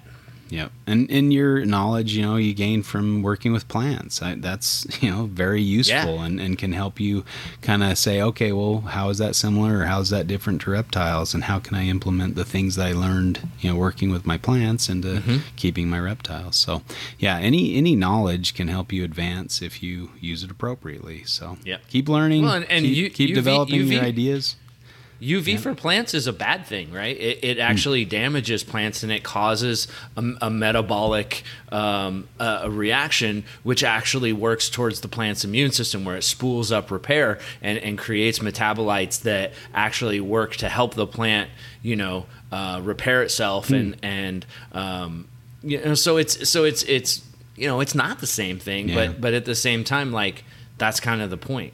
Right, like Well, I mean, UV in plants works differently than Yeah. UV in animals does, Yeah. right? And you Yeah. have to you have to you have to articulate that, otherwise Yep. you just miss the whole point. Exactly. I mean, if you just went and assumed, oh, I know UV in plants, so I know UV, or I know lighting in plants, so I know lighting in reptiles, yeah, Yep. you're, you, you're dead Yep. wrong. But yeah, Yep. um, so that's yeah, it's definitely um, not everything is is you know just applicable across the board. You got to consider Yeah. the the situation you're in, and also Yep. um, you know like different when we talk UV, UV is a complicated issue. It's not just Mm-hmm. certain. I mean, there's UVA, UVB, UVC.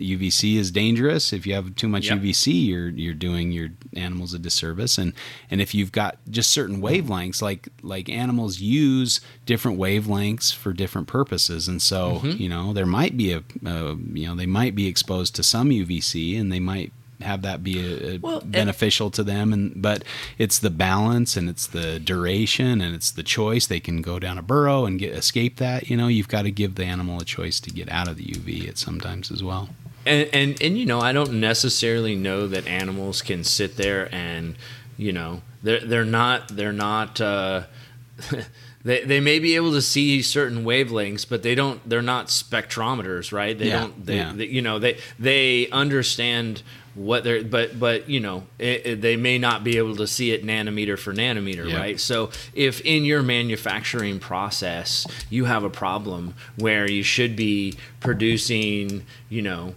UVA, but you're through a, a defect in your manufacturing process, you're producing UVC. Yeah. How do you figure that out? You, The only person who really has the the tools to figure that out is the manufacturer Yeah. who's making that, right? Mm-hmm. Because the customer is going to stick a UV meter under that and be like, "All right, well, I'm getting this much discharge, so Yeah. I'm still good." They Yeah. don't know what that nanometer discharge looks Yeah. like, Yeah. but they know that it's it hasn't lost 30% of its initial, you know, um, Oh yeah, and we and we know that manufacturers value. make mistakes and make changes based on you know their bottom line in a lot of ways. And so I, I had an example of a, a falcon breeder that was purchasing their you know quail or something from a big commercial breeder and the commercial breeder changed or, or it wasn't even the commercial breeder of the quail it was the quail food manufacturer Yeah. changed Yeah. one component and then it, it downstream it affected the reproductive viability of the falcons. And so Yep. you know and so they had to trace that back and say what's going on? What changed? What's different?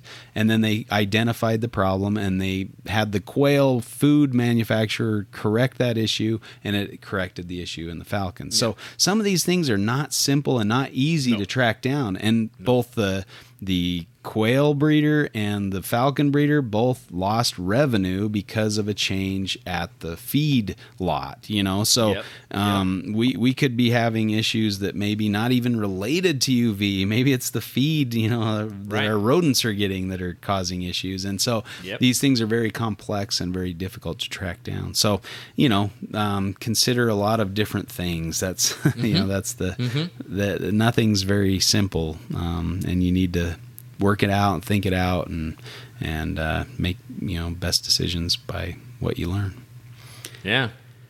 well, well this is yeah i i, I like the idea of kind of revisiting some of these topics and I you know too. filling in maybe some of the gaps or discussing some further issues that have come up in our in our little heads here as we uh, think about these topics um, if you've got any um, insights that you'd like to share with us feel free to share those through the facebook page or get in contact with us individually happy to hear any feedback and we appreciate those who have given us feedback in the past and hopefully we've covered i need to be better about writing those things down so we can discuss them in these um, revisited shows but yeah hopefully this was uh, educational and, and useful to you and, and you enjoyed it um, uh, revisiting these topics um, thanks so for- do you do you remember when we were uh, saying that we only had two listeners? So Yeah, I was telling yeah. my daughters, like, yeah, Uh-huh. Justin and I were joking that we only had two listeners, and and my daughter Sophia's like, hey, I follow your podcast. That means I'm one listener. And then my other daughter Maya's like, yeah, I follow too. So we're your two listeners. I just thought that was the funniest That's thing, awesome. dude. yeah So that's great oh well least you there, know your there's some quality quality listeners for sure no, no doubt, no doubt, and we love you guys. Yep, yep. All right. Yeah, I, my my kids were talking about listening to one of the episodes. They were discussing some of the topics that were brought up or asked some some pretty interesting questions. So that was fun. I like that, man. Yeah, That's yeah. awesome. I like my that. youngest, my Yeah. youngest daughter, Summer, she's getting into the reptiles a bit more. She she wanted uh, a snake, and so I said, well, you know, I've got a few holdbacks. You can choose one of those to be your snake, and you can take care Mm-hmm. of it and get it out and hold it and things like that. So she chose a Woma and a Western Stimson. She couldn't decide on one. So Nice. got both of them, you know.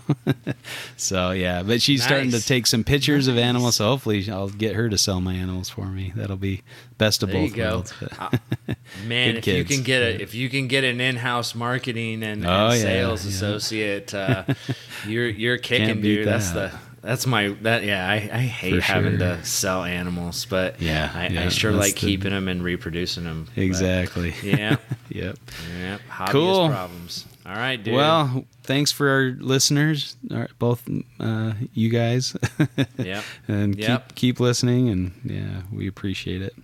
Um, so yeah, thanks for listening, and and we'll uh, be back next week with another episode. Bye. Fight Club.